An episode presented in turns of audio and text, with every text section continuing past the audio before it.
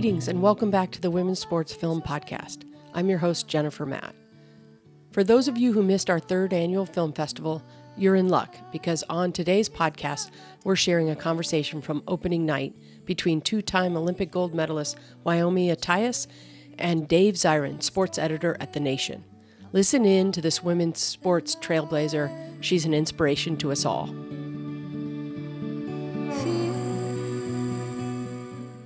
At age fifteen, that's when I met uh, Coach Temple.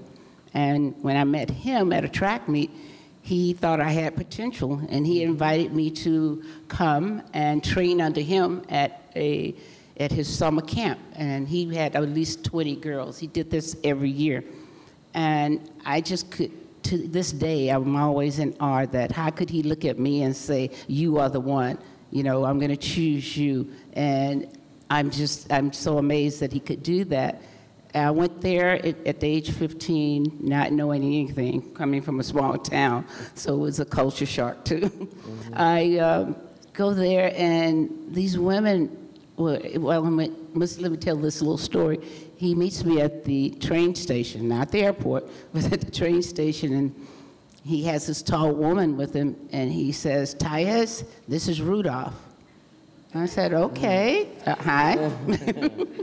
And little old me just did not know who Wilma Rudolph was. So we get to the dorms, and we were in the, with the other young ladies that were there that were same age as I, from so a lot of from Mississippi, Alabama, Georgia. And they were there, and they were talking about who Wilma was, and she had won three gold medals. And that's how I found out who Wilma Rudolph was. And also, that's how I found out about who the Tiger Belles were, because these were a group of women that were doing things that I never knew women could do. I mean, there was a woman on the team that was a mathematician. I said, a woman? I mean, math? And, you know, they were talking about the sixties, and they were talking about going to Europe, and all, and I was like, gosh, I want to do that. That's something I would like to do. And so I wanted to share that with the world, that this man did so much for black women. And I, as he would say, he was Title nine long before there was a Title nine, mm. you know. So I wanted to put my these things out in my book. And so mm. that is the main reason that I tried to do the book for him, for the Tiger Belles, and of course for myself. I had a lot of things mm-hmm. that I needed to say too. Now, forty Olympians, twenty plus medals, thirteen golds. Can you tell everybody how big Tennessee State was? Tennessee State was very small at that time, and it's still very small. It's a H B C school, and uh, I think at the time I was in school, maybe two thousand students, maybe. This is remarkable.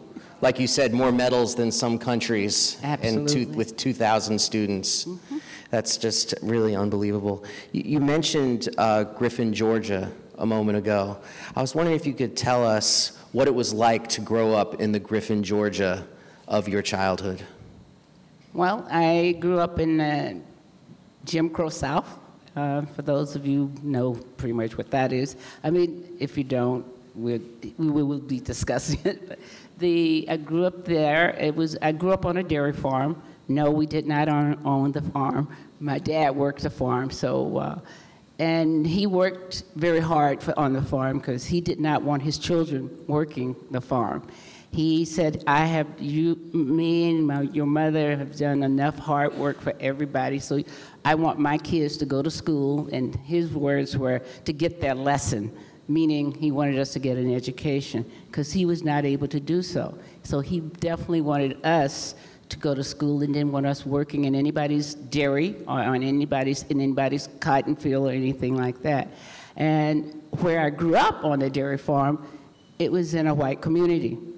And because the person that owned the farm, he had a farmhouse, we lived in the farmhouse, and it was in a white community. So growing up there, yes, there's a lot going on in the South, and segregation and places black people could not go, or you go into this town, you have colored here, whites there, colored water, and I can just remember our, as kids we should turn on the water to see what color it was going to be. And, but but uh, so growing up there, and I could, I grew up with three older brothers, so I have always enjoyed being an athlete, you just being active. I played football, I played basketball, I played baseball, whatever games, and who could be the best on their bicycle, who could climb the tree highest, and all those things. So I was always that kind of person, and I got to, my dad would tell my brothers, you know, we don't want to hear that th- stuff about girls can't play with us, you know, and he would always say, she's better than you guys anyways. You should let her play. And that, isn't that what you really want on a team is they're your best player. You want somebody to give their best and be the best. And that's all he used to tell them. And, you know, to this day, I'm very thankful that my parents had that, could see that. They had that vision, too. They was not, they didn't want to hinder us from doing anything. They, they also sheltered us, too. They kept us safe, being in a white neighborhood, but we had no trouble with the white kids. I, we play, I couldn't play with the white girls, nor could my brothers. We were not allowed, but we played with the white boys. And the stories I remember most fun was the fact we would go and play, and we would, my brothers and I, and they would say, the white kids would go, we don't want a girl playing with us. And they said, oh, come on. No, we don't want her playing. And my brothers would go, oh, well, we'll take her. mm.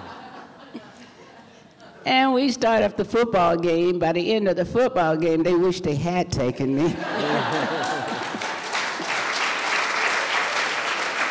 mm. But they, you know, it came, you know, every time we would go back to play. And when we, when I say go back to play, where we lived, that's where we played the football. It was right in our yard, backyard, so to speak. So they would come over and play, and they would go, well, we want her. Well, they called me sister then. They was like, we want sister on our team. Nope, you didn't take me the first time. You can't have me now.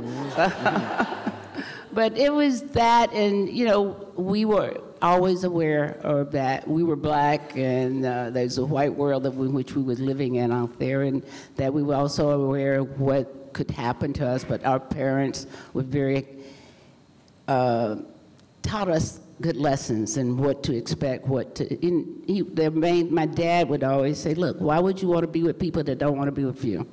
Mm. You know, you need to be, you know, it's okay. And I don't think it, and he would also said too, it's not always going to be this way.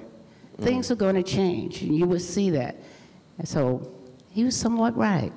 So, speaking of change, can you speak about a certain park in Griffin, Georgia?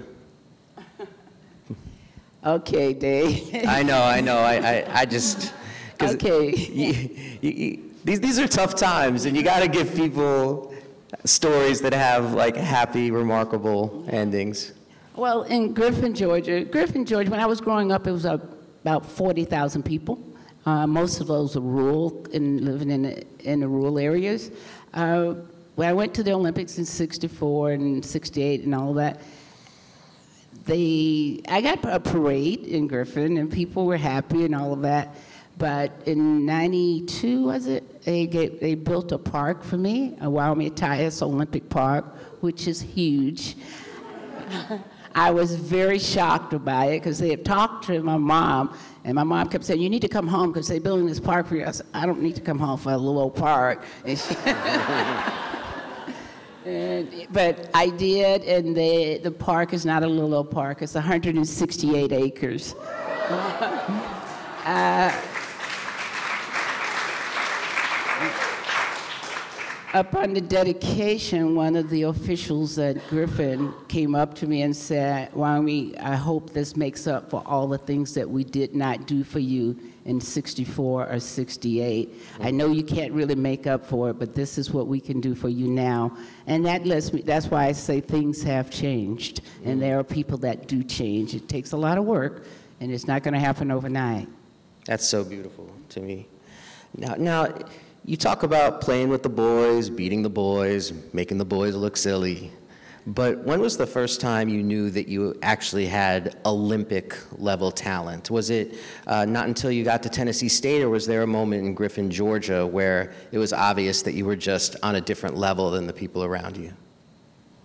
Well, I didn't know, because I didn't know about the Olympics, so I didn't know if I had Olympic talent or not. but, uh, I don't, I never looked at it that way. I, like I said before, I just enjoyed being out there, enjoyed being active, being, trying to be the best, and trying to beat my brothers. And I figured if I could beat them, I could beat anybody. but, mm-hmm. uh, but so I never realized that I had Olympic talent, because there was also a young lady that was running track the same time I was running at, in my school, and she was beating me every day. So I never mm-hmm. thought I really had Olympic talent. Mm-hmm. I didn't think I had first-class talent, actually. But Frances Dallas was very good at running. She used to beat me all the time. And, um, you know, the thing is, I saw her after I came back from my first Olympics, and she said to me, I wish I had continued to run. I could have been just like you, but I got interested in other things like boys and not, not caring about what's going on. So mm. that was it. And then it goes back to Mister Temple when he saw me run and uh, when I was fifteen and invited me up to uh, Tennessee State and participate with other young women that were my age. But even when I got there, I was running, but I wasn't really winning. I was getting beat up pretty good there. And uh, Mister Temple changed my whole style of running. And uh, it was so bad, he said, and he changed it. And I was getting, I was so used to getting first. Here I am getting fourth, fifth. I mean, why am I here? But uh, it, he changed it for the best. He started calling me because I was trying so hard to do what he wanted me to do. I worked so hard at going, doing the arms right and all that. And he started calling me the mechanical man because I was, that's what I looked like, he said, running around the track. But that first summer there was really hard because he had us, we were on a college campus. You're talking about women that was age fifteen, sixteen, seventeen on a college campus. We had three days of practice. We went to practice at five in the morning, nine in the morning, and one in the afternoon. If you know anything about the South, you should not be in anybody's sun out there at one in the afternoon. So we were always, I mean, we would come off the track and all you could do is get to your dorm and lay down. I'll go eat and then lay down. And I think the first, that first summer I said to, um, I called my mom and told her that I can't handle this, this is too much. Mm-hmm. And, I, and she said, well, I can tell you this. You don't have to go next year, but you have to finish this summer out. And that was the best thing that could happen to me, that for her to make me stay that summer. And, you know, the rest is pretty much history, that mm. I stayed there and I worked through all those issues and uh, I I grew. That's that's what happened. I mean, I think yeah. I grew a lot. I just even being around women that was doing the same thing I was mm. doing, that was running and that uh, had stories to tell. There's more to life than just this track, and that you're going to see other things and you need to be educated in order to see that. And, you know, that was Mister Temple's thing. You need to, he would say, this track will open the door for you, mm-hmm. but education would keep the door open. So that was my key. It was like, this is great education here. I, I mean, I was just learning, and I was like a little sponge soaking up anything that these Tiger Belles were saying. Mm. How difficult was the culture shock going from Griffin, Georgia to Nashville, Tennessee? And w- was it the community of women at Tennessee State who helped you navigate that culture shock? Or maybe it was just easy peasy lemon squeezy when you went to Nashville? Or... Well, it was, well, for me, because I was a person that did not talk very much. I mean, Mister Temple used to say all the time, Tyus, say more than four words. and and uh, Mister Temple also called us, all of, all of us, by our last name. So, you know, he would say, I never said more than four words. You need to speak more. And I, by being there at Tennessee State with Tiger Belles, that some of them that did not know when to stop talking, but... Mm-hmm. Uh, And then I, I I got a little bit more encouragement to talk, but I don't think I said more than four words, like he said. But I, it, I I'm saying more than four words tonight, thank God. About and it was just more the culture shock. It was not so much because mm. what was happening in Georgia was also happening in Tennessee, and we were exposed to all that. I mean, we would go on tra- on tour. Uh, go to different track meets, and we would load us up in the station wagons, and we'd get in the station wagons, and he had, you know, the goal was you go early in the morning so you're not driving at night. You don't want to be driving at night in the South with a, a group of women, black women in the car. And so Sometimes we would go to through towns and we couldn't use the bathrooms, so we have to pull over along the road and uh, go to the bathroom mm-hmm. out there. So, so that was that was not a culture shock, cause, you know, yeah. but you know, it was not that much of a culture shock, really. Mm.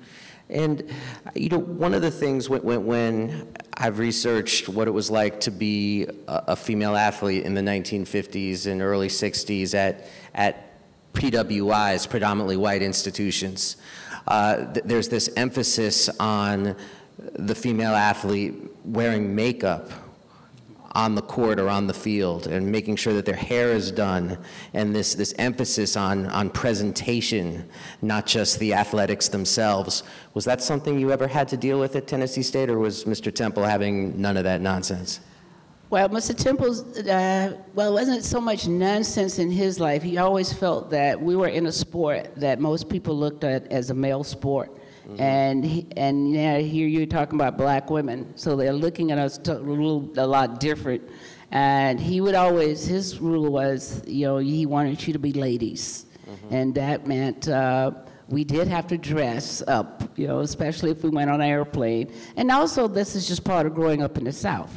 Mm-hmm. You you know, you dress up. You, you know, if you go into church, you dress up. You go in, you're getting on an airplane, you dress up. But I can just remember we're flying and we're wearing heels and stockings, and there are pictures with uh, some of them with hats on and things. But he always wanted his girls to look a certain way. He would always tell us after a race, don't just let the camera or somebody come take your picture, because you go, he would always say, you go and get yourself together so you don't look, Uh, your hair is not all over your head, and people won't say, wow, that's why she won, she scared everybody type thing. Uh-huh. But, uh, wow. you know, but he had his rules. Uh, mm-hmm. You know, you either, you know, this was his thing. He would, if you didn't follow his rule, you would go home. Mm-hmm. You know, he would send you home. And his thing was that when he would send you home, if he talked about sending you home, he said, oh, I'll send you home with a comic book and an apple. And we would, everybody go, what, a comic book and an apple? And his rule is that, well, you have something to eat and you have something to read. So, you so fast forward to the uh, to the nineteen sixty-four Olympics. Uh, d- did you expect to win that hundred-meter gold at those Olympics? Your first games, Tokyo. No, I didn't expect to win it, and I had Mister Temple telling me all the time too that we don't expect you to win it. You know, he did. When I went to the Olympics, I was nineteen in sixty-four. Uh, we went to the Olympic trials, and my best friend, who's Edith McGuire, Duval now, who's back there. Wave, Edith. But uh, she was, ex- they had thought she would be going to the Olympics and winning three gold medals like Wilma had done the f- four years prior. Uh, when we went to the Olympic trials, I got third. They had they take three athletes, and I was the third one. And Mister Temple would say, oh, that's just great, Tyus. You know, you made the team. People try all their lives and never make an Olympic team. You did it on your first go-around. So we don't expect more that much from you. Uh, we're looking at you for sixty-eight. I said, mm-hmm. okay, thank you, Mister Temple. mm-hmm. And got on the plane and went on to Tokyo. mm. But uh, we get to Tokyo, we training and all of that, and he tells me, you know, he is upset a little bit because I gained all of three or four pounds, which mm. I needed, evidently. But he says, well, you, you come over here and you're eating all, these, all this rice and all these things you need to push away from the table. And that's what he would say when he thought you gained too much weight. But mm. anyway, uh, we went the one hundred, when we went for the, the race of the one hundred, my first heat in the one hundred meters, I won. And uh, he said, that's a good job, Tyus. The second race, I won. The third one, I won. And then we went to the finals of the one hundred. I was outside, warming up on the track. Now, Mister Temple was the coach, the head coach of the women's team for sixty-four. Uh, for the sixty-four Olympics. So he was out on the track and he was talking to me and give, giving me what he called a pep talk. mm-hmm. And his pep talk was, well, Tyus, you did well, you're looking good in your races, and, you know, I don't expect that much from you, but you look good enough, mm-hmm. maybe you could win a medal. I said, okay, thank you, Mister Temple. mm-hmm.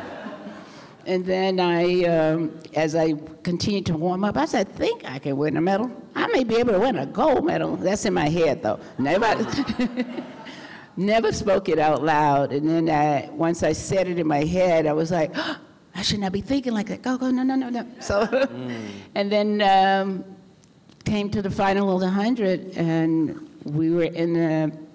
It was the three Americans. I think Marilyn White was in the eighth lane, Edith was seventh, and I was in the sixth lane. And a gun went off, and down the track we went. And usually, I had not beaten Edith before the Olympic Games. Edith had always won. And then I was out there running, and I kept going, where is Edith? You know, because I didn't look around, but I kept saying, where is she? I know she's usually here. And I, by the time we got to about eighty meters, I said, where is Edith? This is going on in my head. And I'm like, oh, my. I said, you know, Mister Temple said, never look around, because if you look for one side, somebody passed you on the other side.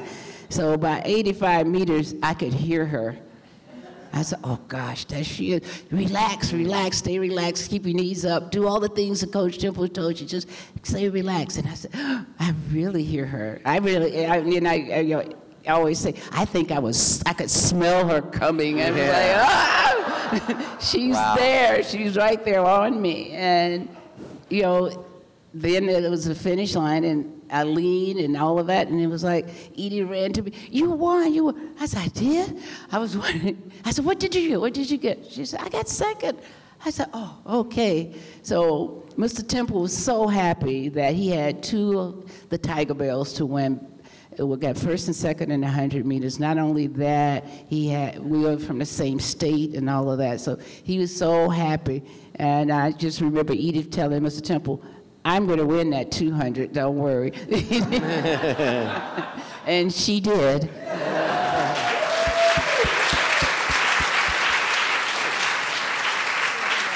Thank you.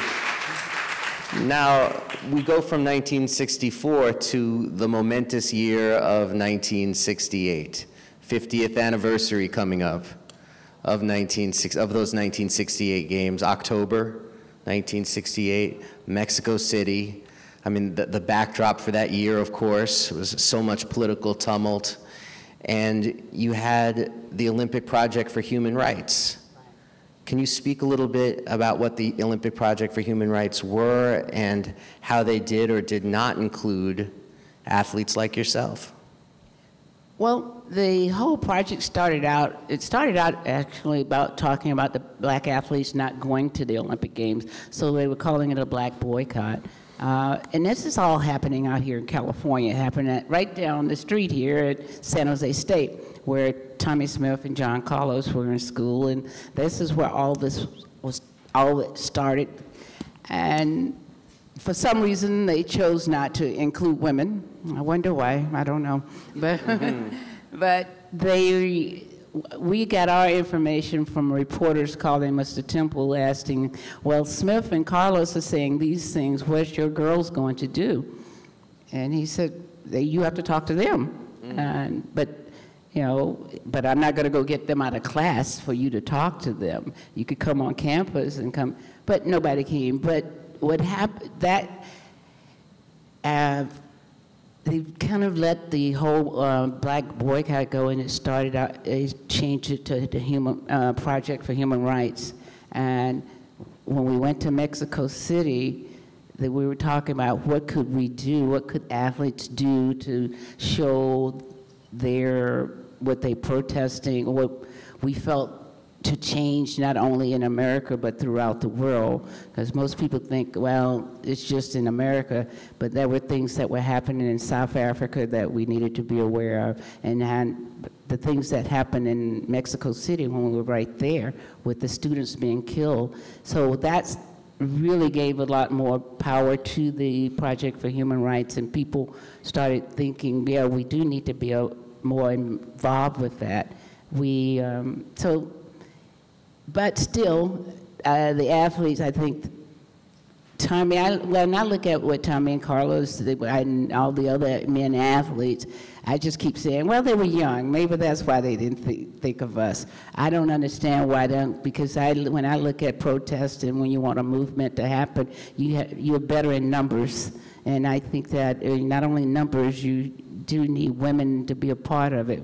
And because we we have a different outlook on a lot of things, and you need to have that in movements so you can get a lot of things accomplished and get a lot of different ideas from different people.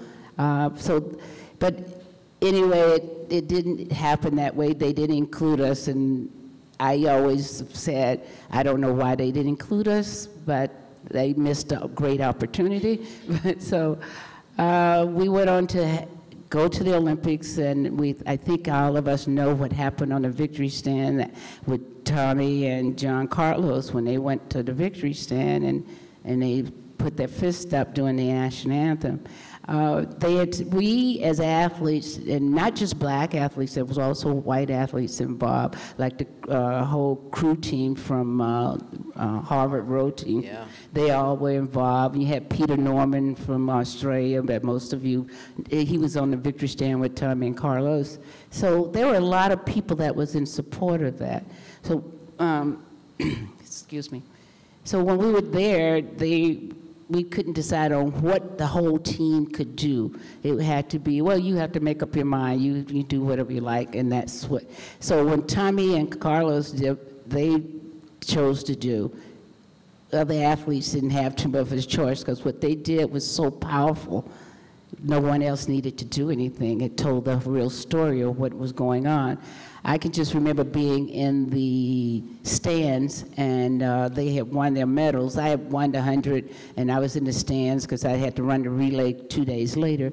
So they came out of the tunnel, and I see them, and I'm looking at them, and they don't have on shoes. I'm going, they don't have on shoes. What's going on? Mm. And then they go to the victory stand. I'm like, gosh, what are they doing? And, you know, I could see they had a glove on their hand, but I didn't know what was going on. And when they played the national anthem and their hand, their fist went up, I mean, my mouth was just open, and I think a lot of other people's mouths were too. And it, the whole stadium, I can remember it so vividly, got so quiet. I mean, it was just nothing. And then as the national anthem kept playing, then you could hear people, little voices, and then you could hear grumbling, and then you could hear whistling and boos, and then you also you heard cheers. And all I could think of, wow, that is so powerful. And then I kept thinking, I hope no one hurts them, because I kind of afraid about, you know, you never know what people will do, and it was I was so afraid that they could get hurt. And then I started thinking, I could too. I look like them, you know. So I need to we need to worry about that. I need to get out of this stadium, but I knew I couldn't get out that moment. So they, once they came off the uh, victory stand and all of that, and they whisked them into wherever they took them, you know, and.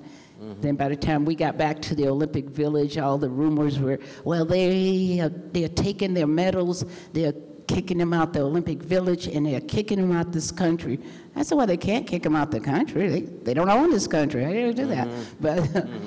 but uh, they did get kicked out the Olympic Village. No, they did not take their medals. They could not. Um, so. Other athletes after that decided what they would do. Well, throughout the whole games, I wore dark black shorts in my protest for human rights. And also other athletes wore black shorts. They either wore black socks, and some of them were black berets, uh, wristbands, and all those kinds of things. Those things was done.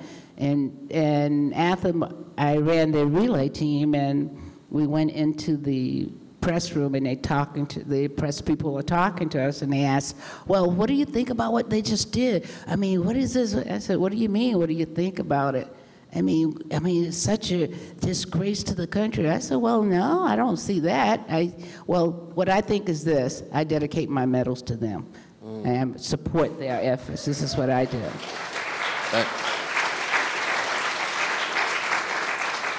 Now, I said all these things, but none of those things were printed, so nobody would ever know that that happened. I think now, in fifty years later, people are just finding these things yeah. out. And people talk about that. They say Wyomia Tyus dedicated the medals from the four by one hundred relay mm-hmm. to John Carlos and Tommie Smith. I mean, what was it?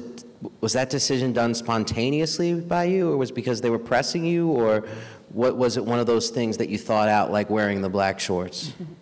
Well, no, I mean, you know, we were taught, we were thinking about. Athletes were thinking for themselves and what they wanted to do. I know we had said, like, you know, one thing, we have black shorts, we could wear black shorts, you know, mm-hmm. and that's what I, that's what some of us did. And then the other thing was when we went to the um, medal, when we went to the press room, I wasn't thinking anything like that. And they said, and I just felt like, they were like, well, what they did was such a disgrace, and how do you feel about it? And I felt like, well, was a disgrace not to me. I know what they, they, why they did it. It was a protest for human rights, and we all want human rights. We all would like to have equal human rights. So I, and to show my support for what I believe in and what I thought they were doing, it was correct, I want to dedicate my medal. Mm. I, and I, I'm so curious about Mister Temple during all this, because he's, you know, he's obviously somebody who's got, you know, My Way, or you've got the comic book and the apple. And now in, in four short years, you go from sixty-four to sixty-eight with athletes, you know, thinking for themselves in a different kind of way and, and you know, really testing the rules. And how did Mister Temple respond to the, the, that changing environment?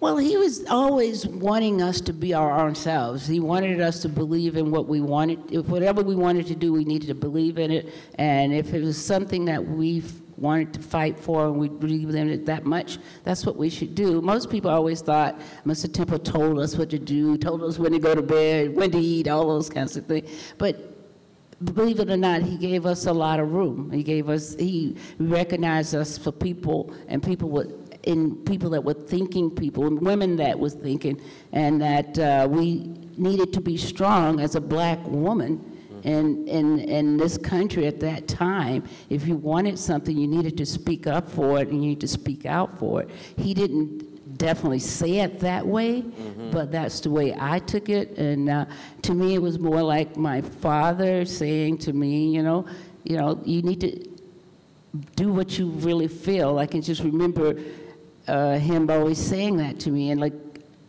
when I was six years old, my brother and I wanted cowboy outfits for Christmas, and I, my mom was insisting that I had a cowgirl outfit, and I was insisting that I had a cowboy outfit, you know, and she kept saying, and my dad said to her, you know, you're not going to change her. She really wants that. She's never going to wear that cowgirl outfit. That's just a waste of money. Uh, you know, so I think, like, I started, at, to me, when I think about it, at six years old, I was pushing the envelope, so to speak. I was st- standing up for myself and what I believe is right, what was felt good to me. And I take that and I look at Coach Temple, and he was the same way. As we grew older, he gave us a lot more freedom. And he, you know, he was strict, yes, but he also wanted you to be your own thinker. He wanted you to be able to, and he always would say, if you want to do something, just be sure that you have the knowledge and you know what you need to say and be aware of what's going around you. And that made him prouder than anything, wow. that we do those things. He wanted you to be your person. He wanted you to, if you want to take, go out and be an activist, that was great for him. He didn't, he wouldn't say it, but he would never say don't. He would just say you need to make sure you know this is something you want, and also the consequences that come with it. It won't be easy. Are you ready for all the pressure that comes? And uh, that's, to me, that's where it started with me. Wow. Now, fifty years later, uh, you were just back in Mexico City. Yes, a few days ago. Can you speak a little bit um, what that was like, what what emotions it brought to you, what memories flooded back? I can't imagine what that must have been like. Well, I'm thinking, oh, okay, I'm going back. They've invited me back, and we, they said we're going to go to the stadium. I said, oh, yeah, you know, I'm one of those people that don't really get excited about too many things. So, I'm like, okay, that sounds good, okay.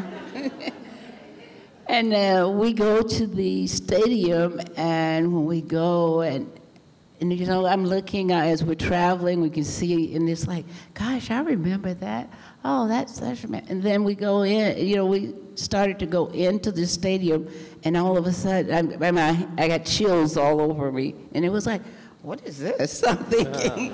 But it was just that. It was just the fact of being able to go back after fifty years, uh, because it was not only just those fifty years, the fact that that was going to be my last race mm. at the Olympic Games. I went, I had goal, uh, my goal for sixty-eight when I was in college was to graduate from college in sixty-eight, which I did two months prior to going to the Olympics, and then and go to the Olympic Games, to win one hundred meters, which I did, mm-hmm. and be the first person ever on this planet, male or female, to run.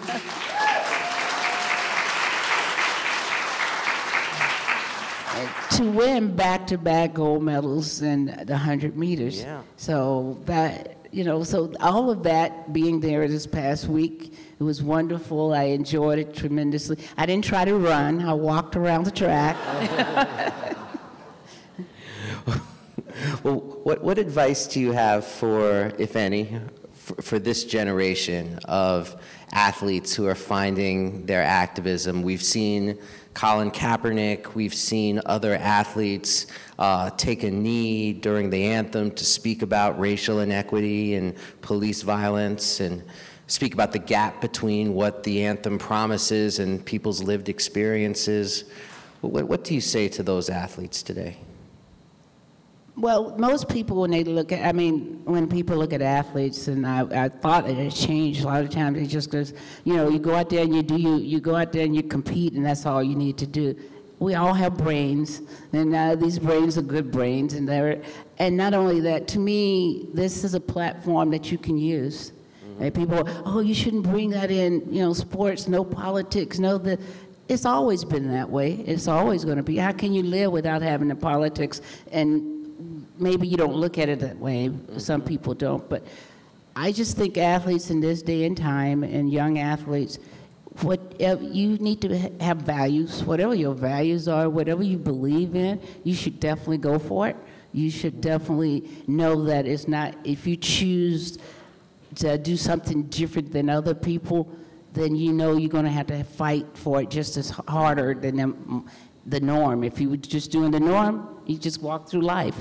And I don't think people just want to walk through life, especially when I think of athletes, they, they put themselves on the line, not only, you know, whether it's in track, whether it's in football or whatever, they are out there, they're giving it their all. And that's the same thing in life. You have to give it your all and be happy with what you do. I just think the young athletes in this day and time need to know, you need to be educated.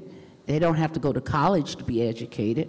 You know, that's, you can read, you can learn things. What's happening in your community? What's happening in your city? What's happening in the world? What do you need to get involved in if you want to get involved? You don't always have to be the one to speak out, because everybody can't speak out. It's kind of like in the Olympics. Everybody can't be on that, on that victory stand. Mm-hmm. But you, we all can contribute. We all have something we can give to the cause, or whatever your cause is going to be, and you just got to be able to be one a person that's going to stay in it, stick with it, and uh, you're looking to help not just yourself, but many of the people that can't help themselves, mm. that really needs help. And I think young athletes should do that. I think more women should get involved in it, and that's what I see. Yeah, and, and what about women athletes? Um, I mean, you've been so active over the last fifty years. You've been one of, you're one of the founders of the Women's Sports Foundation. Title nine has passed. Uh, it seems like there's been so much progress, but also that there's such a ways to go. What do you think about the state of women athletes um, in the United States now in two thousand eighteen? Well, I think it's good. I just think they need to get equal pay for equal work. Yeah.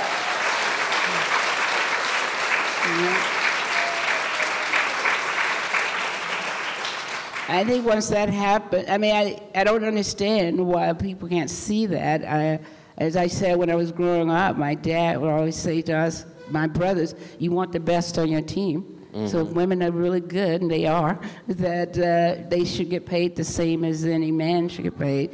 Uh, our talent's no less than theirs. I, mm-hmm. I I think a good example is that is what happened with the soccer teams, mm-hmm. the women's soccer teams and the men's soccer team. Women's soccer teams winning, kicking butt, and uh, they get underpaid. Men's mm-hmm. not winning, you know, losing all the time, and they they get paid higher. Well, that doesn't make sense to me. So that's where we, as women too, have to speak out if you have a platform to do so. Mm-hmm. And same thing with starting the Women's Sports Foundation. It was just we were sitting around talking about the inequality that was happening to us, that happened to us, and people coming up to us as and looking at us as role models and saying, I wish I could have done this when I was your age. I just didn't have the encouragement, but I want my daughters to have the encouragement. I want my daughters to be involved in this. And so we were talking about this, and we were trying to figure out many years ago, what could we do mm-hmm. to change these things? And this happened at a, an event at, well, the Women's Superstars, where it was Billie Jean King, Uh, Donna DeVarona, Mickey King Hope, uh, I can't, gosh, I can't think of other people, myself. We were all sitting around talking about this, and that's just how this started with the Women's Sports Foundation. And now we see so many changes.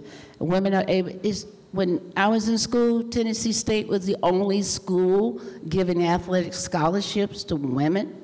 Mm. In America, the only school, can you believe that, here in America? Now, what kind of sense does that make? None. But now we have every university, college, and giving women opportunities to participate in the sport in which they choose to. Mm. And I, I've got to ask, what, what do you think about uh, Serena Williams?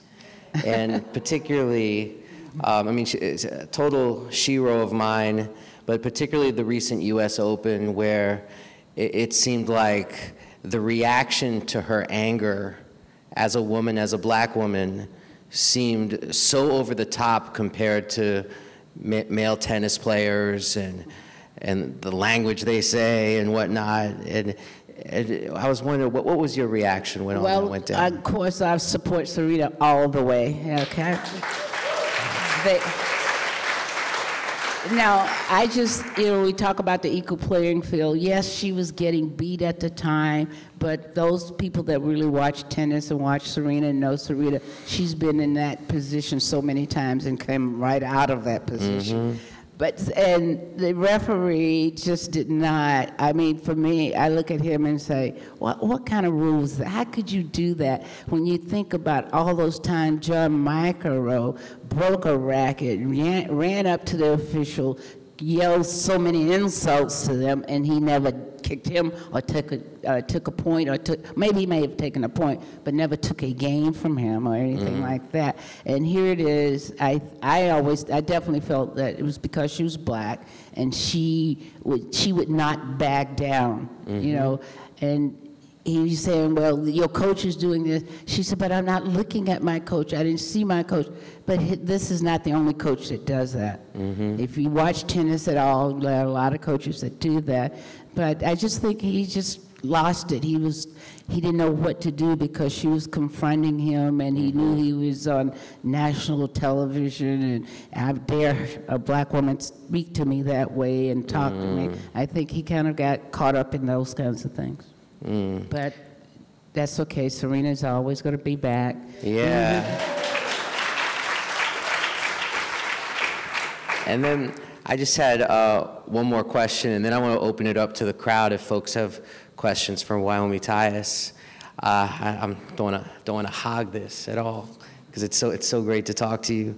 Um, I know that a lot of young people are reading and are going to read your book. What message do you want the young reader, the teenage reader? Uh, the reader who's working two jobs and going to community college, what, what message do you want them to get from your book? Well, that it's not easy. You know, that what I did and to in my book, I just would like for people to understand that you have to work hard at a lot of things, and sometimes you don't get what you want the first time, so you have to try again.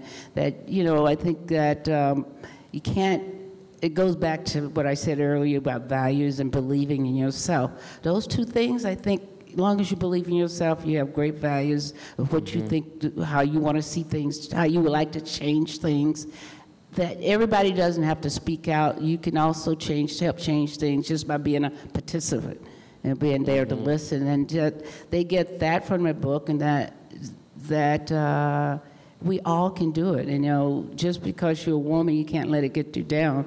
If I did that, I would not be up on this stage right now being able to talk to you and share with you some of the things that happened to me that made me grow, that made me a better person. And I also used all my experience as a growth experience. I, I always say my co-writer, Elizabeth, over there, you know, we would talk about it, and, she, I say, and she, we would always say, well, this was a growth period for you, and this was a growth period for you. So, you know, you have to look at things and say, I hope that when they're looking at things and looking at their lives, where you want to be next year, where you want to be in ten years, you have to make those, you have to set goals for yourself.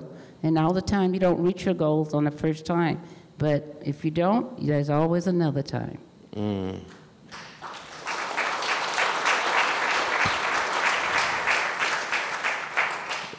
Good people of Oakland, please put your hands together for Wyomia Tyus.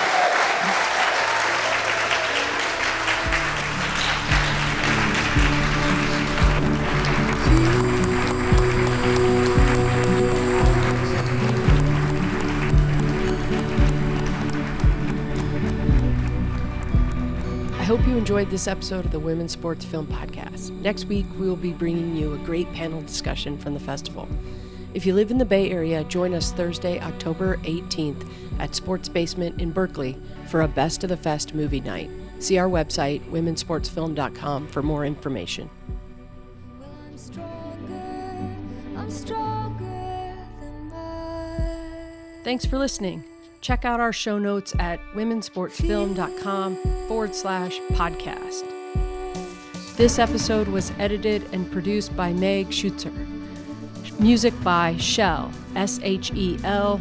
You can find more about them at shell music dot com. If you liked this episode, please subscribe to our podcast on iTunes or anywhere you listen to your podcasts. Positive reviews are greatly appreciated.